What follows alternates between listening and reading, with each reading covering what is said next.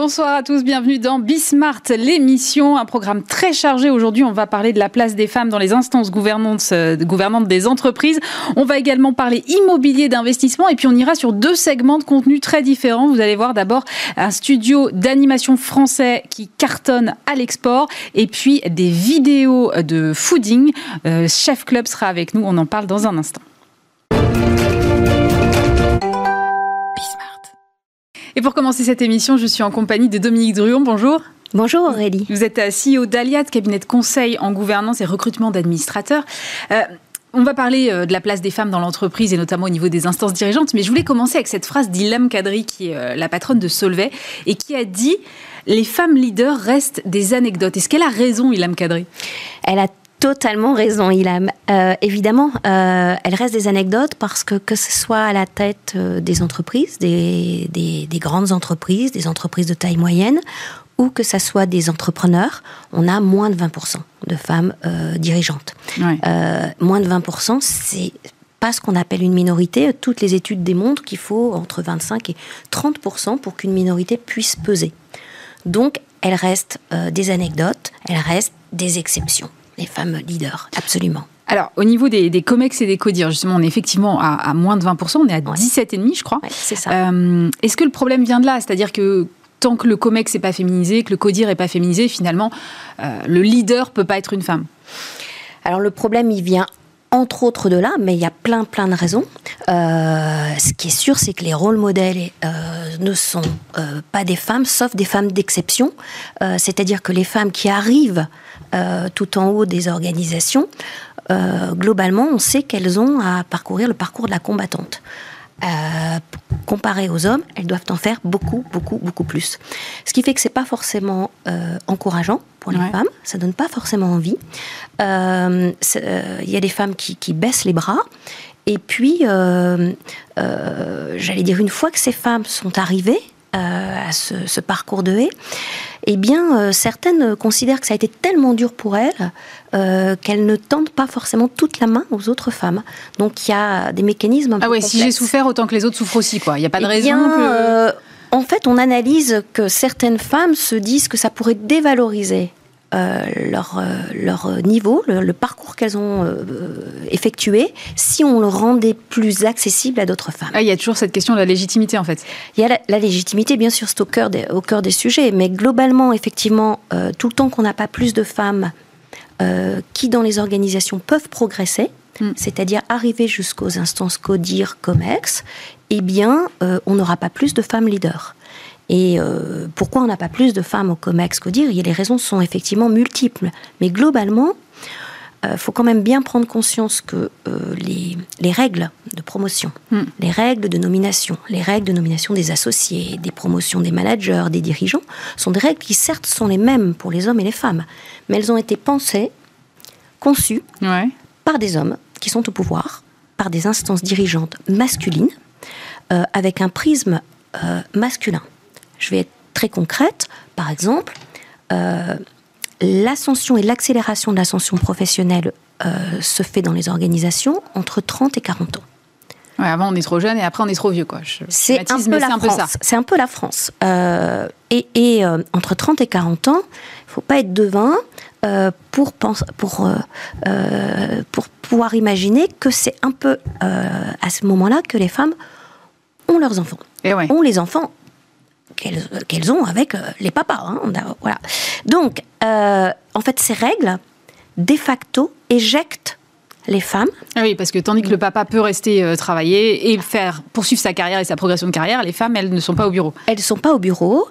c'est un exemple concret. Ensuite, on a une culture en France très forte du présentéisme très très forte du présentéisme. Beaucoup de décisions se prennent après 18 heures de façon informelle, les réunions euh, le mercredi. Alors ce qui est sûr, c'est que ça, ça, ça va changer certainement parce que la crise Covid ce que nous vivons depuis un an, fait que le présentéisme a volé en éclats. Et le télétravail, qui, avait des freins incroyables, eh bien, tous ces freins sont levés.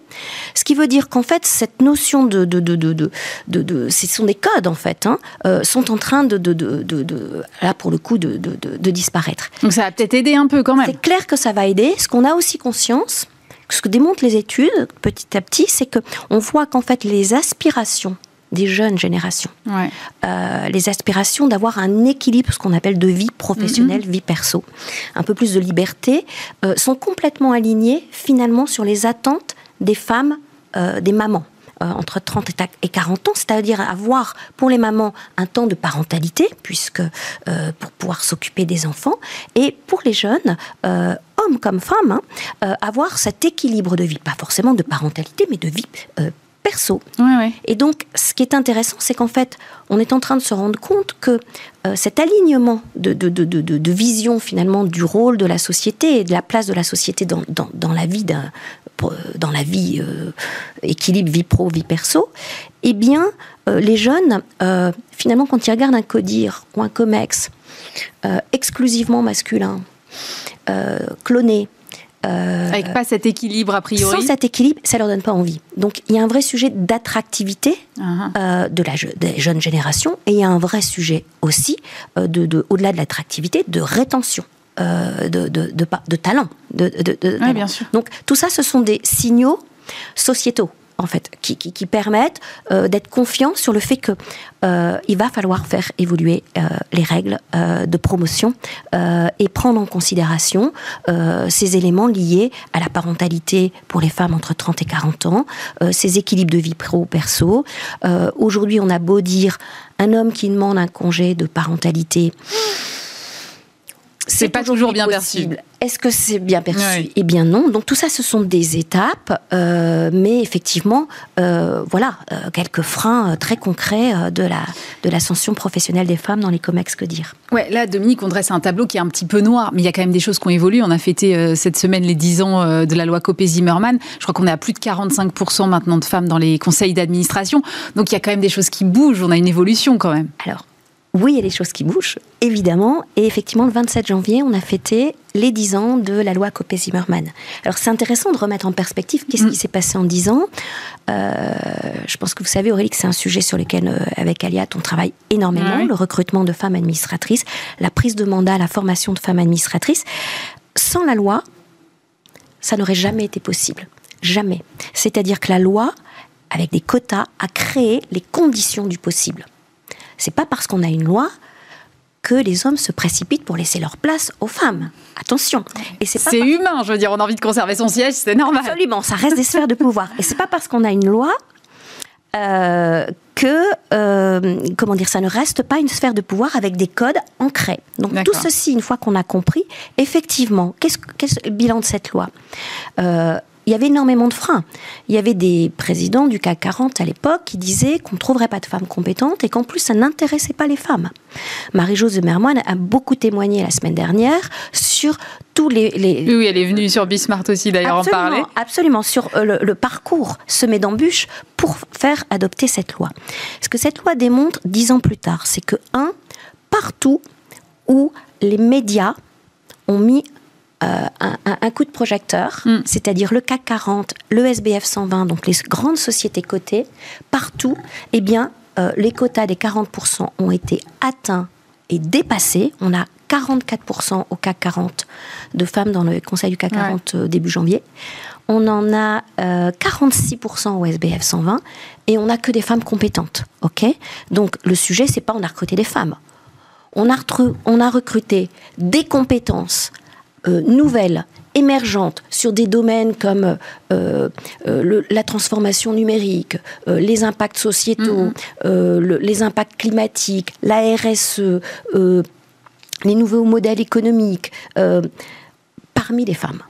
Donc ça démontre quoi? Ça démontre que quand il y a des quotas et quand, en fait, il n'y a pas eu de contrôle, parce qu'il n'y a pas d'instance de contrôle qui a mm. été créée, mais quand il y a eu des quotas et quelque part les médias ont joué le rôle du name and shame, mm.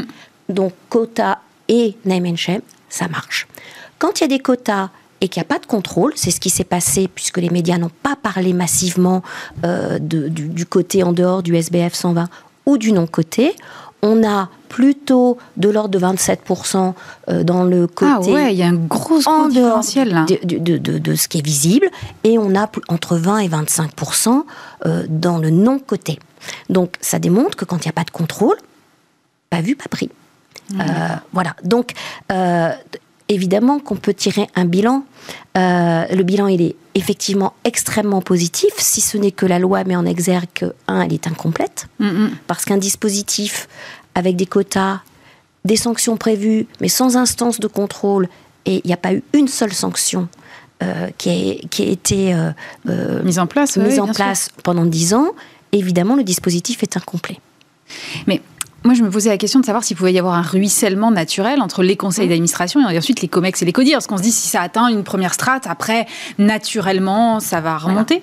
Et donc, euh, le naturellement, il est tout sauf naturel, effectivement. Ouais, c'est bien ce que je craignais. Mais non, parce que vous voyez, euh, vous voyez bien que quand il y a des quotas et pas de contrôle, Ouais. Déjà, c'est pas naturel, ça se fait pas. D'accord. C'est que c'est pas naturel.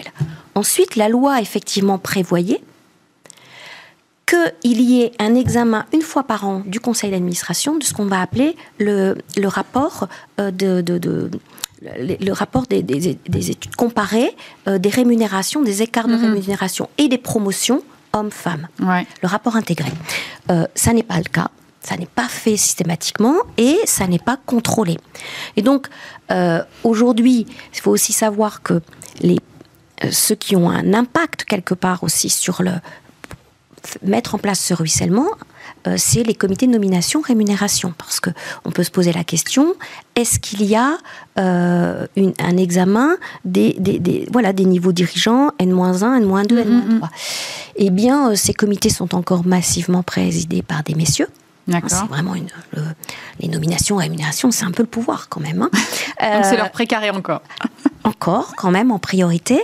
Et puis euh, euh, il y a euh, effectivement beaucoup de, de, résistance parce que on a vu que bah, il n'y a pas les règles pour les promotions qui, on a vu que ces règles éjectent les femmes.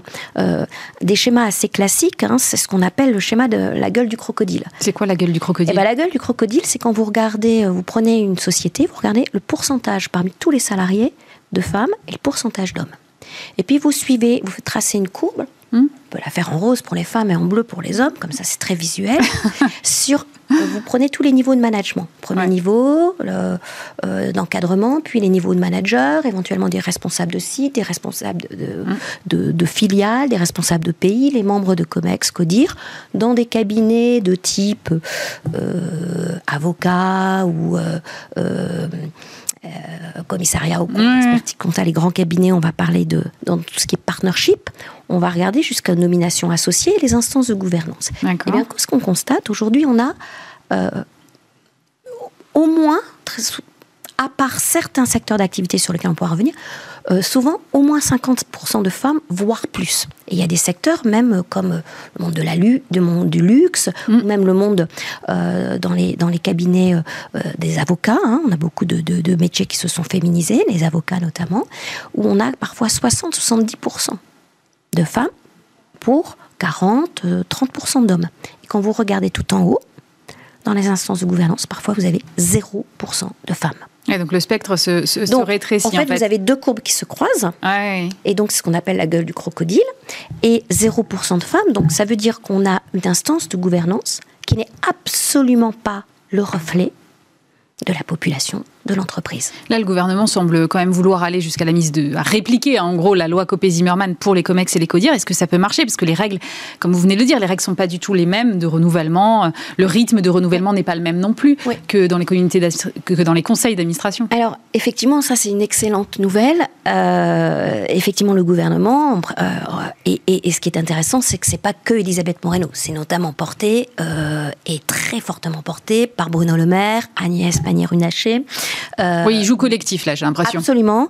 Euh, Elisabeth Borne. Donc, c'est l'économie, mm. le travail, et le droit des femmes. Et donc, ce qui est important, c'est que c'est porté par le ministre de l'économie, c'est-à-dire qu'en fait, il y a cette prise de conscience que démontrent toutes les études que la mixité sert aussi la performance, la performance pérenne euh, des entreprises. Donc, effectivement, il y a collectif. Ensuite, ce qui est intéressant aussi, c'est la position du MEDEF. Euh, la position du MEDEF, il y a encore un an, puisque c'est un projet de loi qui était euh, un peu dans les cartons avant la crise Covid, puis qui a été rangé dans les cartons et qui ressort. Il y a un an, vous regardez les positions de...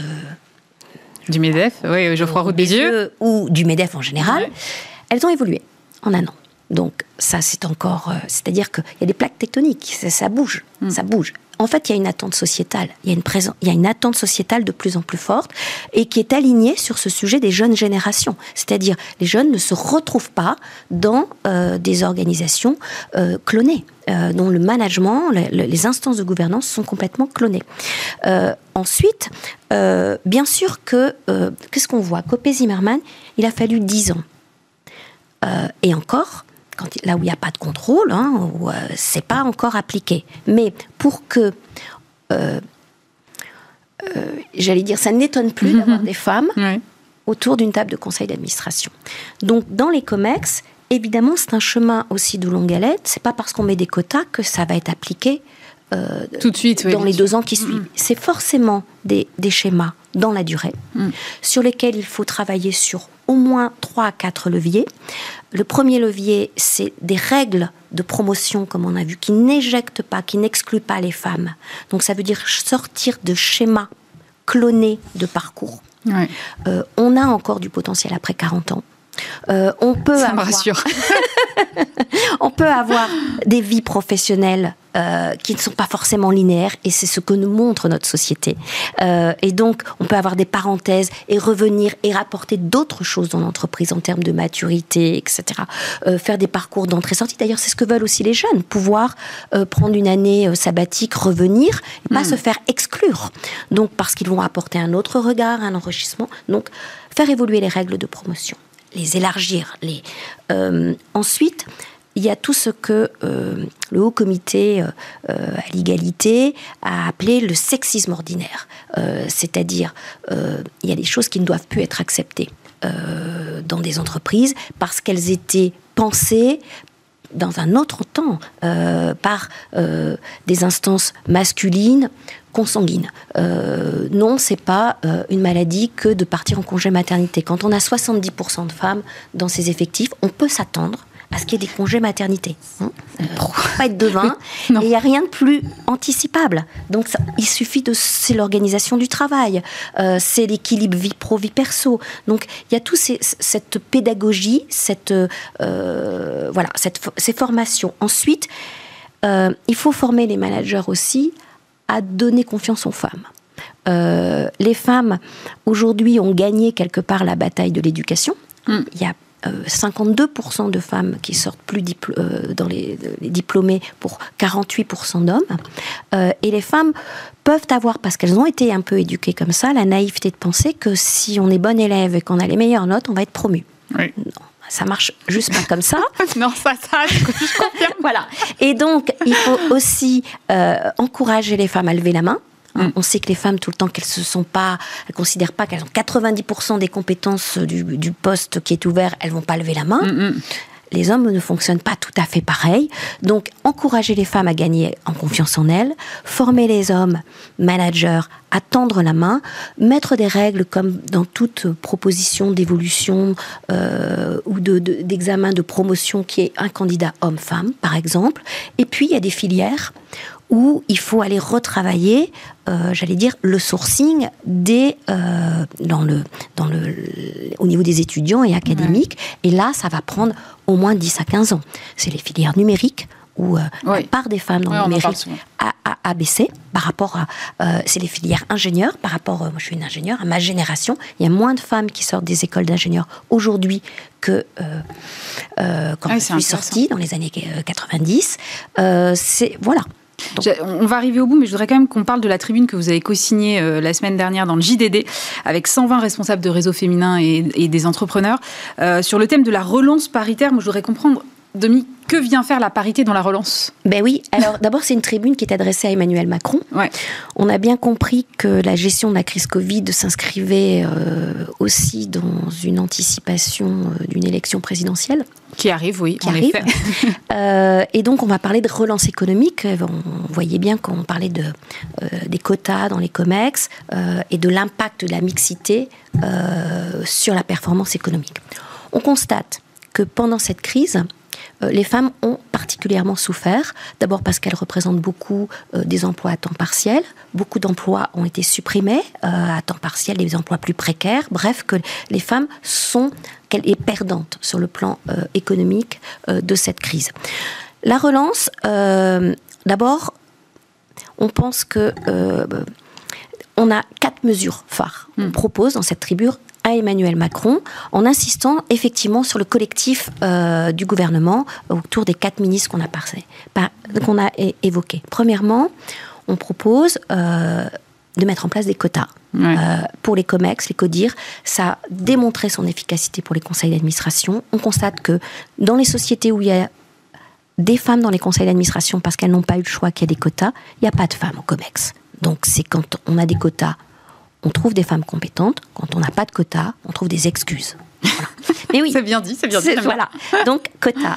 Deuxièmement, euh, favoriser euh, l'entrepreneuriat au féminin. Euh, l'entrepreneuriat au féminin est, très peu favorisé. Il est peu financé. il y a seulement dans les fonds d'investissement n'investissent que dans 3% 3% des investissements des fonds sont des entreprises créées par des femmes.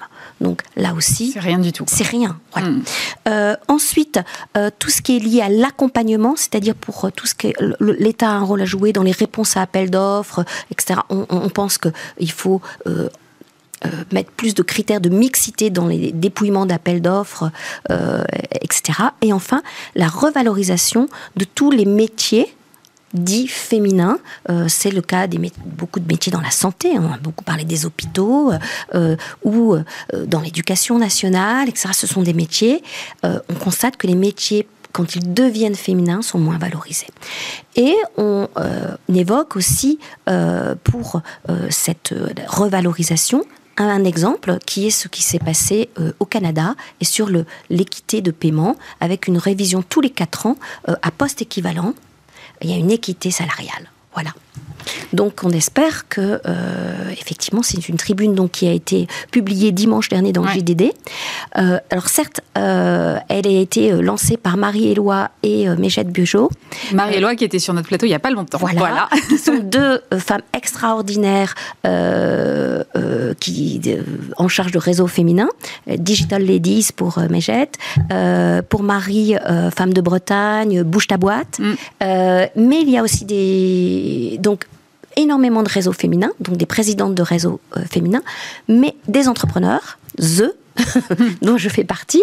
Euh, et puis, je suis aussi dans bon nombre de réseaux féminins, mais il y a aussi des hommes. Les réseaux, c'est important les réseaux, c'est très important. Euh, les réseaux, c'est très important, mais c'est loin d'être suffisant. on voit le truc un peu cosmétique. Oui, bon, encore un club de filles, quoi. oui, je caricature, mais on entend beaucoup ça. On entend beaucoup ça. Mais les réseaux, c'est très important. Regardez les hommes. Comme hmm. s'il n'y avait pas de réseau d'hommes on ne dit pas c'est un club d'hommes. Non. Euh, là où les hommes sont très forts, c'est que les réseaux d'hommes réseautent. Les filles sont encore trop scolaires. Dans les réseaux de filles, on travaille. On travaille à gagner de la confiance en soi. On travaille. Voilà, il faut que les femmes apprennent à réseauter. Et surtout, je pense que les réseaux de femmes ont atteint un niveau de maturité où il faut maintenant que les femmes ne fassent pas ce qu'elles reprochent aux hommes, c'est-à-dire continuer de se réunir entre femmes. Il faut maintenant que les réseaux de femmes intègrent les hommes. Et cette tribune intègre. Mais oui.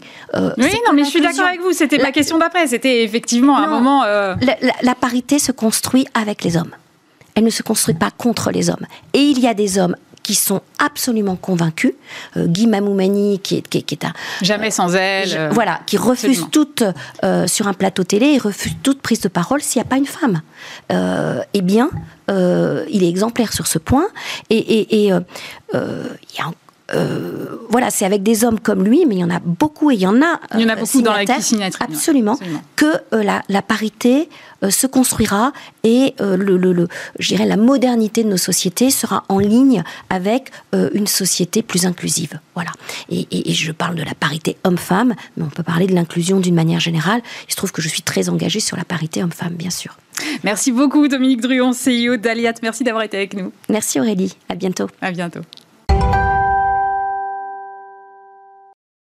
Et maintenant, on parle immobilier d'investissement, puisque je suis avec Jean-Luc Guittard. Bonjour. Bonjour. Vous êtes directeur général de Consultim, c'est une euh, société d'immobilier d'investissement.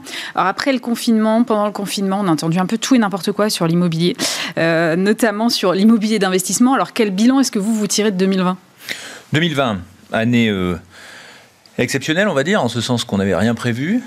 Le marché s'est pas totalement effondré. Premier confinement, forte baisse d'activité, fermeture des notaires notamment, donc on peut plus signer d'actes, etc. Reprise assez forte jusqu'au mois d'août avec une espèce de marché qui s'était contenu finalement. Un mois de septembre, octobre qui démarre très bien, puis un deuxième confinement euh, qui ralentit à nouveau. Nous, nous ça se traduit par euh, une baisse d'activité autour d'une vingtaine de pourcents. Euh, mais toujours beaucoup de demandes, toujours beaucoup d'activités, beaucoup de questions, beaucoup d'incompréhension, dans un monde où il y a plus d'épargne, Mm. incontestablement.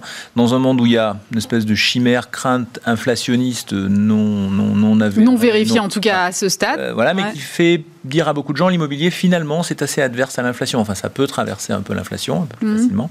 Euh, donc une demande que je qualifierais d'assez forte que les circonstances ne permettent pas toujours de, de satisfaire. D'accord. Alors, c'est vrai que l'immobilier je me posais la question de l'attractivité, parce que comme vous le dites, en général, euh, c'est quand même un placement attractif, c'est la sécurité, c'est la pierre, tout ça. Bon, euh, est-ce que c'est toujours le cas aujourd'hui? Parce que, comme vous le disiez, bon, il y a cette espèce de spectre d'un potentiel retour de l'inflation. Et puis, on voit aussi qu'il y a beaucoup de particuliers, d'épargnants qui sont revenus en bourse à un moment. Donc, souvent, on se dit, bah, ceux qui mettent en bourse mettent pas forcément sur l'IMO, quoi. Alors, arbitrage, forcément beaucoup d'arbitrage avec des périodes. Euh, beaucoup de gens qui vont en bourse post-premier confinement, hmm. disant ça a tellement baissé que ça va remonter. Pas faux d'ailleurs. Ça marche plutôt bien. Euh, Mais on est plutôt dans une logique, euh, je, vais dire, c'est presque un jeu c'est devenu un peu un jeu. C'est-à-dire qu'on a des comportements de je cherche à faire un gain immédiat, hmm, hmm. mais on a quitté, je trouve, en bourse la zone d'investissement de très long terme, de vision autour de je prépare ma retraite, etc. On est vraiment dans des choses très opportunistes. Ça, ça existe. Après, tout le monde de l'assurance vie, bah, il y a une espèce de tendance à la baisse parce que beaucoup, les États émettent beaucoup de dettes. Il y a beaucoup de dettes d'État qui va dans les. Non, puis l'assurance vie, si on est placé en fonds euros, c'est pas non plus euh, dingue. Hein. les, taux de rentabilité sont pas très bons. Donc là, il y a, on a vu d'ailleurs une décollecte. Hein, le bilan 2020, c'est celui-ci. Donc reste l'immobilier, finalement. C'est pas par défaut, mais un immobilier sur lequel, pour moi, il y a maintenant une acuité beaucoup plus forte. On essaye de comprendre parce qu'on parle de bureaux, on parle de commerce, on parle de résidentiel, on parle d'immobilier géré. Je trouve que, j'allais dire les Français, mais les investisseurs d'une manière générale, rentrent dans une zone de recherche plus forte, d'une compréhension, euh, d'une forme de confort sur ce qu'ils achètent, pourquoi ils l'achètent. Euh, de stratégie, de réflexion, d'allocation de ce qu'ils vont pouvoir faire. Donc je pense que ça a augmenté l'acuité, mais le L'immobilier reste le, sujet. en France, on est amoureux de l'immobilier. Enfin, je ne sais pas si je peux le dire comme ça, c'est peut-être un peu fort, mais on a un goût immodéré pour cette chose immobilière, cette propriété ou cet immobilier d'investissement locatif.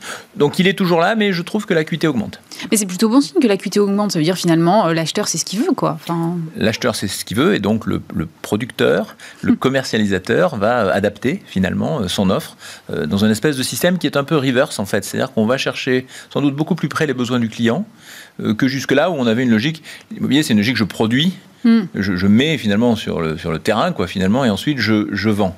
Je crois que là, il y, a un, vrai sujet de remontée de la chaîne de valeur et d'exigence, mais qui est tout à fait légitime des investisseurs. Et puis vous restez quand même servi par un environnement de taux bas qui fait que euh, ça reste assez simple, entre guillemets, d'emprunter quoi aujourd'hui. Absolument. Il y a quelques petites mesures qui freinent un peu euh, ce qu'on peut comprendre sans doute, mais qui en même temps sont des mesures macro. Mm. Donc en fait, on ne sait pas du coup euh, bien en mesurer encore les effets micro, mais ça va bloquer des logiques d'investissement. Là, on est quand même dans un pays qui va devoir sortir de la crise.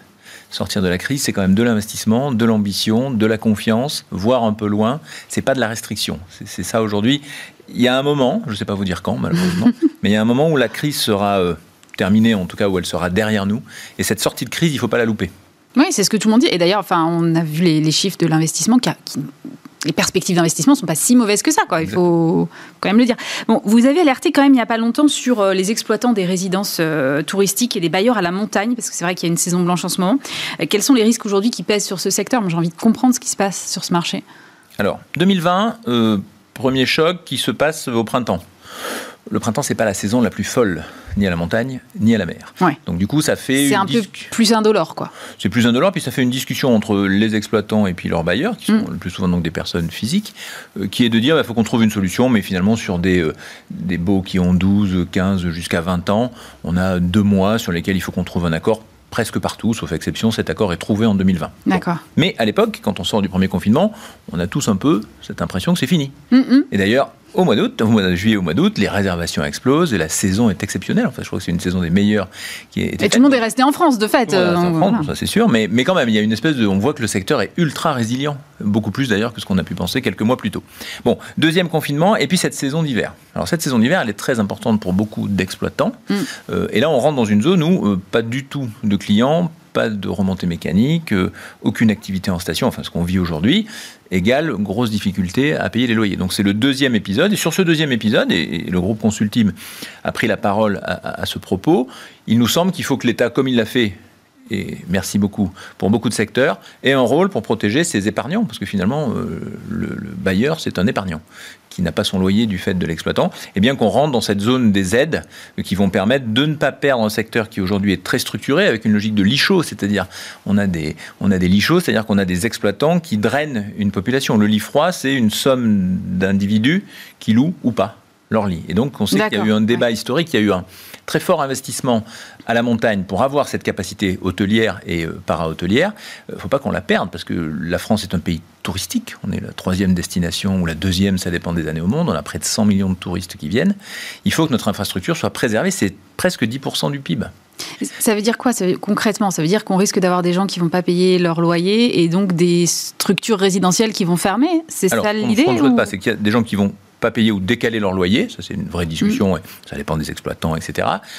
L'idée, c'est d'avoir une aide d'État qui serait prévue dans l'enveloppe globale d'aide à la montagne, qui permette de traiter ces situations. Ensuite, vous avez beaucoup d'investisseurs qui peuvent se retourner vers leurs banquiers lorsqu'ils ont une dette et faire décaler les échéances. Donc il y a des moyens. Je, pense qu'il n'y a pas d'inquiétude fondamentale, les moyens existent comme toujours, il faut que ce soit euh, time to market, comme on dit, c'est-à-dire que tout le mm. monde soit à la bonne place au bon moment et qu'on puisse passer cet épisode, qui est un épisode qui lui n'était pas prévu. La saison d'hiver l'année dernière, elle avait eu lieu quand euh, début mars, mi-mars, on nous dit vous êtes confinés.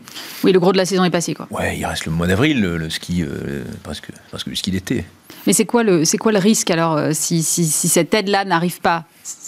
Le, risque, c'est du décalage de loyer. On, est sur des maturités assez longues. Si vous, si vous rapportez ça finalement à ce que rapporterait un placement euh, sans risque comme le livret A, en fait, ça n'a aucune incidence. C'est toujours un placement qui reste bien meilleur. En réalité, c'est qu'on passe des, caps avec en face des investisseurs qui sont des personnes physiques qui n'ont pas la surface financière euh, euh, d'une foncière, euh, grosse foncière, qui ont une espèce d'amortisseur, de capacité d'ailleurs à lever de la dette, etc.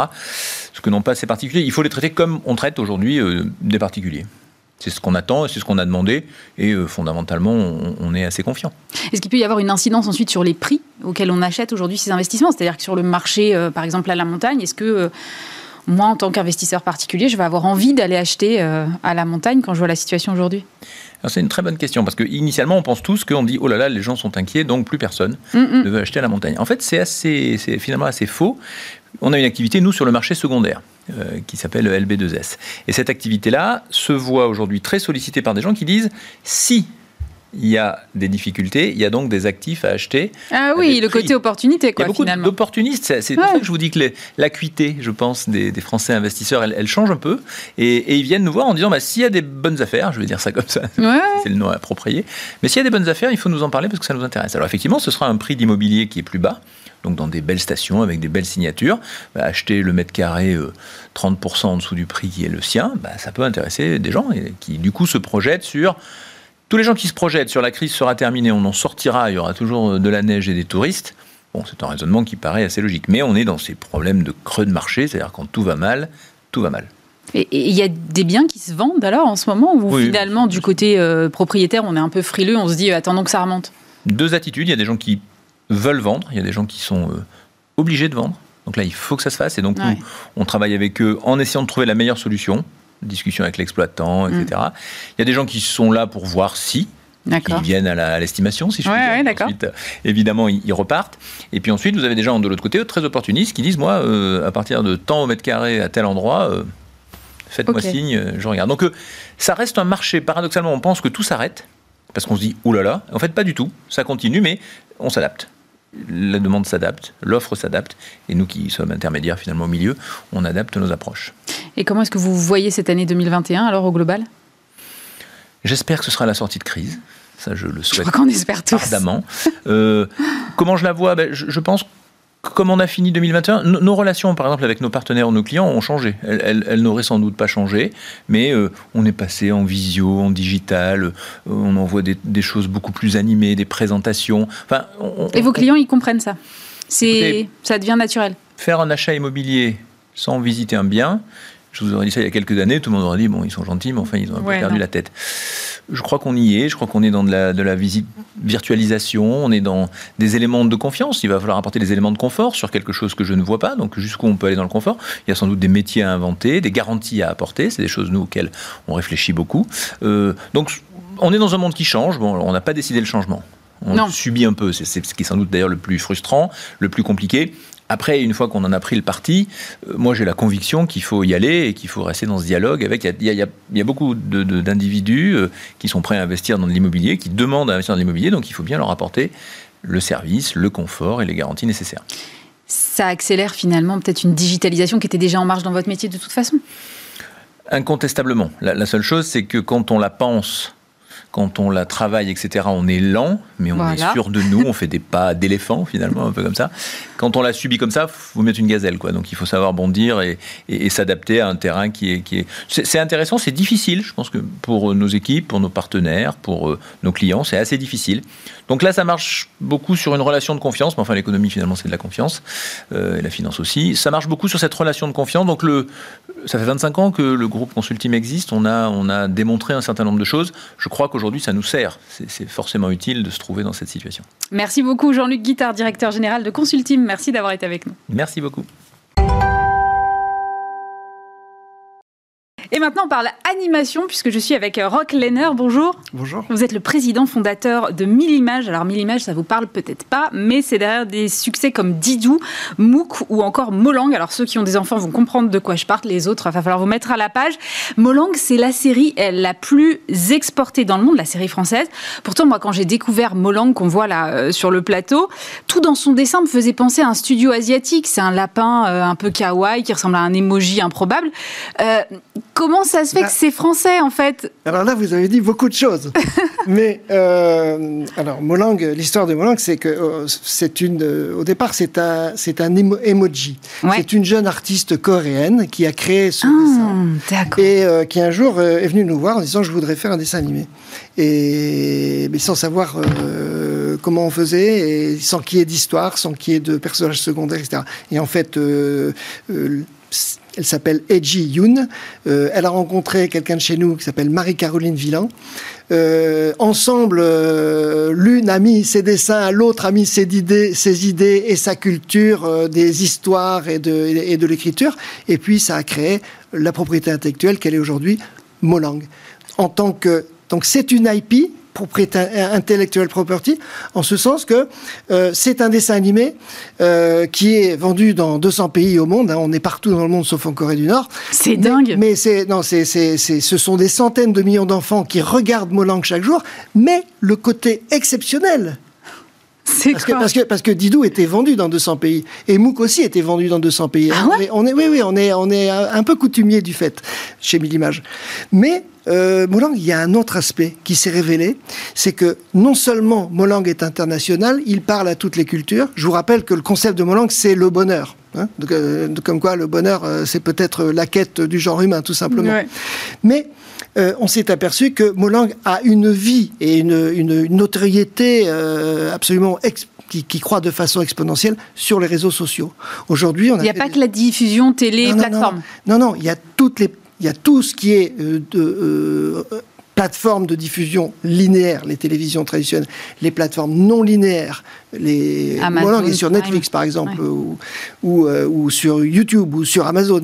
Mais il y a aussi tous ces réseaux sociaux, c'est Facebook, c'est Instagram, c'est Twitter, c'est Pinterest, c'est voilà. Je vous donne un exemple. Euh, et là, et là, il y a, y a 4 euh, millions de, de, personnes qui suivent Molang euh, quotidiennement, peut-être pas, mais qui suivent Molang, qui se déclarent. Dingue. mais, mais, mais je vous donne un chiffre encore plus presque choquant. Il y a une plateforme qui s'appelle Jiffy. Jiffy, elle alimente en emoji. Oui, bien sûr, je vois très bien. Elle, elle, alimente Facebook et elle alimente Instagram et d'autres plateformes. Et là, Molang est l'une des dix plus grosses propriétés mondiales, toutes catégories confondues, pas seulement le dessin animé on cumule 12 milliards 500 millions d'utilisations. Mais ce que vous êtes en train de me dire, c'est que vous n'intéressez pas que les enfants, là. Non, non, c'est bien, bien sûr, bien sûr. Là, ce sont les, jeunes adultes, plutôt les femmes. Ah, c'est marrant. Mais, et, on a, et, on, a constaté, parce qu'on a les chiffres, c'est la beauté du, du, digital, hein, c'est la beauté de cette époque. Pour nous, en tant que producteurs de dessins animés, on peut mesurer des choses qu'on estimait avant, mais de façon approximative. Aujourd'hui, ce sont 60 millions de personnes qui utilisent un emoji Molang pour communiquer leurs sentiments, leurs sensations, leurs messages. Mais D'où la ligne de produits dérivés, parce que vous avez eu le nez fin. Il, faut, il fallait tout de suite euh, se lancer. Pourquoi vous ne l'avez pas confié à l'extérieur? Moi, j'ai vu que vous faisiez ça vous-même. Alors on fait ça nous-mêmes. Alors euh, je reviens un peu sur Mimage. Hein. Euh, a 30 ans d'existence euh, avec avec quelques marques significatives qui ont été, été créées. Je voudrais rappeler aussi les Lascar qui vient d'être qui vient d'être édité sur Netflix là au début du mois. et nous sommes une société totalement intégrée, c'est-à-dire que nous créons des propriétés intellectuelles. Nous créons du design. On a certains recherchent des molécules, nous on recherche des dessins. D'accord. Et, et, on recherche des dessins, des idées, de l'écriture. Après, on, finance, et on finance avec des, avec des partenaires, que sont en général les chaînes de télévision, principalement françaises, mais aussi des organismes comme le, le CNC, qui s'appelle le Centre national de la cinématographie et de l'image animée. Tout à fait. Euh, et puis, on fabrique, on a une activité industrielle aussi, on fabrique des, dessins animés en 2D, des dessins animés en 3D. Euh, et puis, euh, la particularité de Mimage, c'est que nous gardons nos droits pour, pour être dans les meilleurs euh, les meilleures dispositions, dans la meilleure configuration pour les exploiter. Et nous avons donc une équipe de vente qui, qui, qui opère au niveau mondial. On a une équipe de marketing et communication, mais qui s'occupe aussi de la création de contenus dédiés digitaux, c'est-à-dire qu'on crée des on crée des programmes spécifiques pour Facebook, spécifiques pour Instagram. Mais ça doit vous coûter super cher et vous ne devez pas monétiser grand-chose sur Facebook et Instagram. Alors, ça nous coûte très cher, mais le dernier département, en principe, dans la théorie, c'est celui qui doit bénéficier de tout ça. C'est le département licensing et merchandising. Ah et là, on a un réseau euh, qui couvre euh, à peu près, euh, en tout cas les pays significatifs du monde, avec des agents qui ont, pour mission de promouvoir Molang auprès des industriels qui ont fabriqué des produits et qui vont nous payer un droit de licence. Alors tout ça, c'est quelque chose en construction. Hein. Alors pour l'instant, vous disiez ça coûte cher. Oui, ça coûte cher. Parce que c'est quoi le prix, par exemple, d'un épisode C'est de l'investissement. C'est de l'investissement. Un épisode, ça coûte combien? Euh, je ne veux pas raisonner par épisode, mais par série. Alors, on a, on a des séries euh, qui font 52 fois 5 minutes. 52 fois 5 minutes, c'est un budget de 3 millions d'euros. Ah ouais euh, Donc, oui, oui c'est beaucoup, mais ça représente. alors, c'est un budget de 3 millions d'euros. Particularité de Molang. Ça fait 5 ans donc qu'on a sorti la première saison. On est à la fabrication de la saison 6. 6 fois 52. Ah ouais. Donc ça, ça n'est jamais arrivé. Enfin, pour nous, ça n'est jamais arrivé. Même euh, Didou ou Mouk, ça n'a pas fait autant de saisons? Ah Non, non, non, pas autant, pas autant, pas autant, pas autant. C'est pourtant, je vous le dis, c'était des succès. Vous, oui, moi, mes enfants connaissent en tout cas. Bien sûr, mais, mais, mais, mais, mais très loin, non, très loin. Euh, et, et, pardon.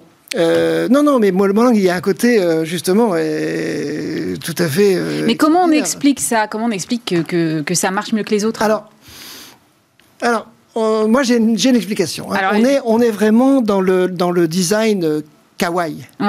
Kawaii, c'est un mot japonais qui veut dire, qui veut dire mignon. Mais c'est pas seulement ce que ça veut dire mignon, c'est aussi un, design très symbolique.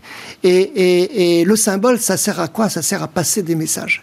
Et donc, si vous voyez Molang comme ça, là, vous le voyez je le vois bien. Vous, le voyez sur, sur mon carnet, et on va demander à quelqu'un qui n'a jamais vu la série Molang, qui ne sait pas de, quoi ça parle, et on dit c'est quoi? Ça parle de quoi? Etc. Eh bien, très facilement, les gens vont trouver que ça parle de bonheur, d'amitié, d'empathie. Et ce show, c'est du bonheur, de l'amitié, de l'empathie. Et tous, tous les aspects de Molang, les livres, euh, le dessin animé, les contenus additionnels concrets pour les réseaux, sociaux, tout parle de bonheur, d'amitié et d'empathie. et puis en ce moment, on en a bien besoin, quoi. Et là, et là, on a quelque chose que voilà, qui est, dont les enfants ont besoin, euh, dont vous avez besoin, dont j'ai besoin, dont euh, vos téléspectateurs euh, ont besoin. Mais Est-ce qu'il y a une excellence française quand même autour du, dessin animé? Parce que euh, votre studio, vous, ça fait 30 ans que vous faites ça, euh, mais il y en a d'autres en France. Je crois que c'est 40% des ventes euh, à l'export qui sont de l'animation en France. Alors c'est le genre le plus exporté, effectivement. il y a en France un écosystème qui fonctionne très bien. Il y a des écoles, il y a des producteurs, ouais. Millimage, mais aussi quelques autres producteurs. il y a les chaînes françaises qui qui, suivent ce mouvement et, qui le font avec, euh, avec euh, beaucoup d'amitié, euh, d'intérêt et, d'inspiration, parce qu'ils ont aussi leur mot à dire dans les mm. programmes qu'on fabrique. Et puis, il y a le Centre national de la cinématographie.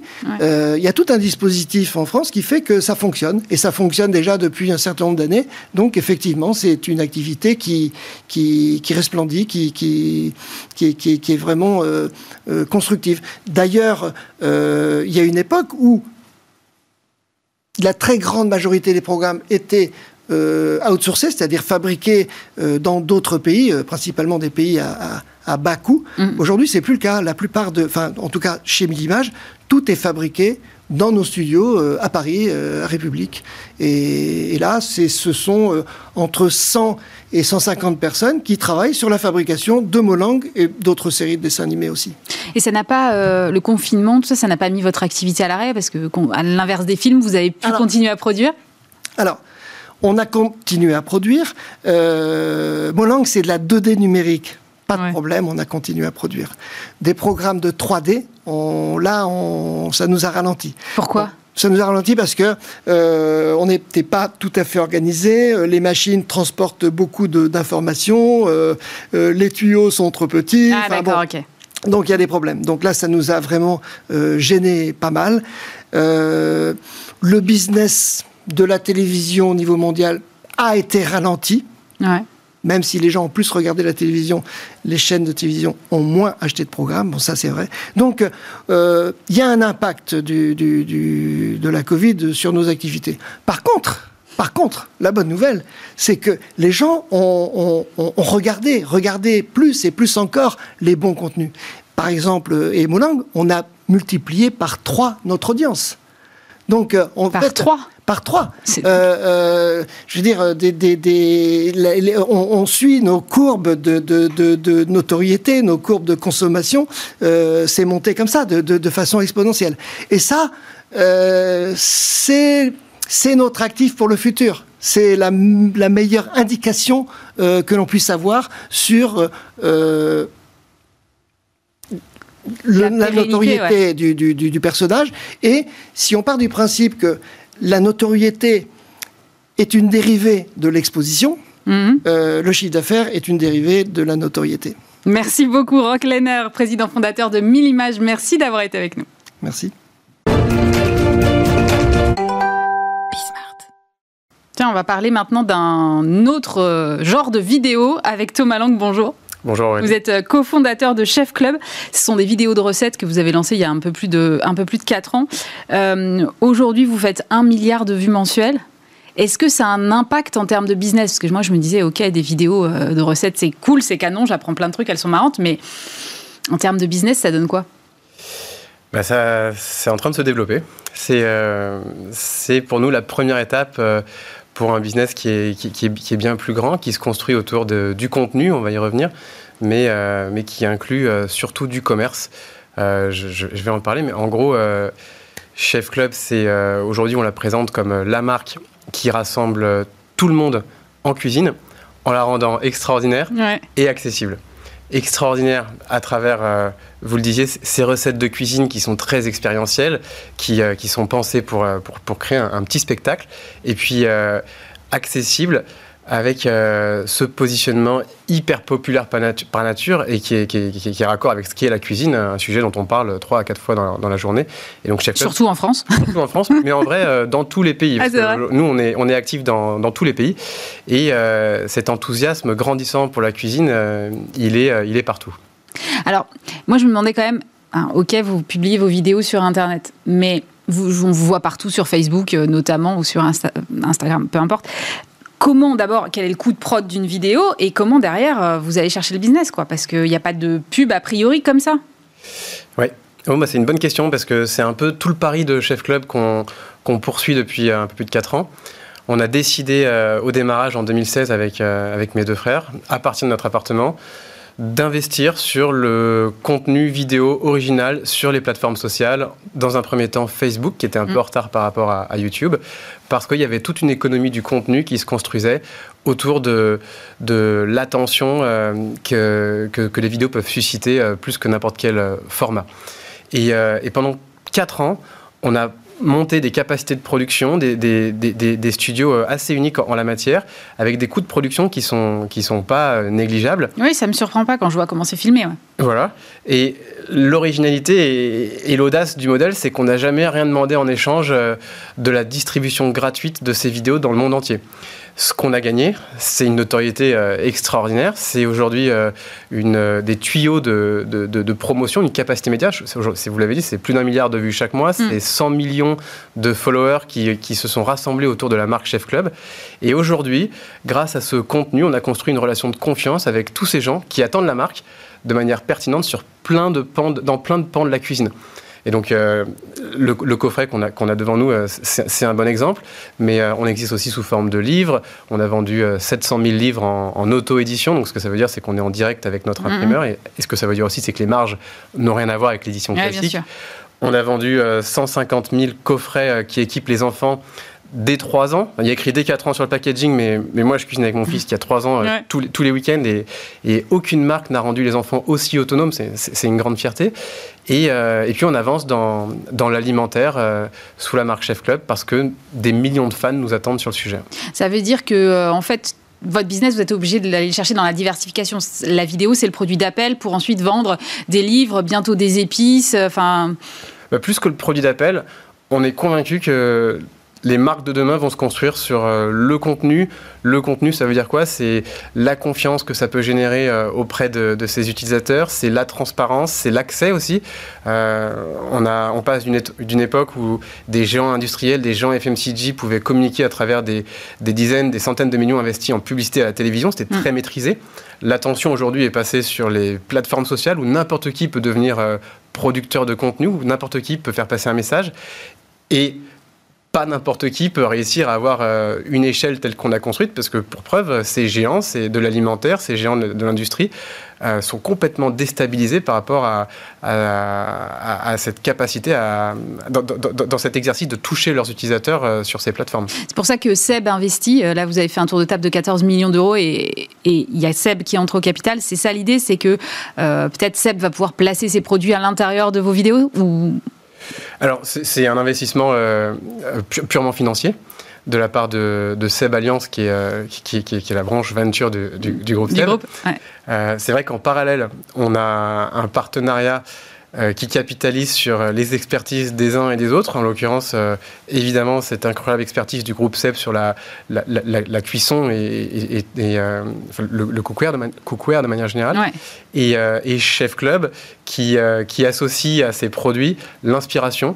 Parce que le, donc on a concrètement une marque qui s'appelle Chef Club by Tefal qui sera, qui sera disponible dans les prochaines semaines dans la grande distribution dans la plupart des pays dans, dans le monde.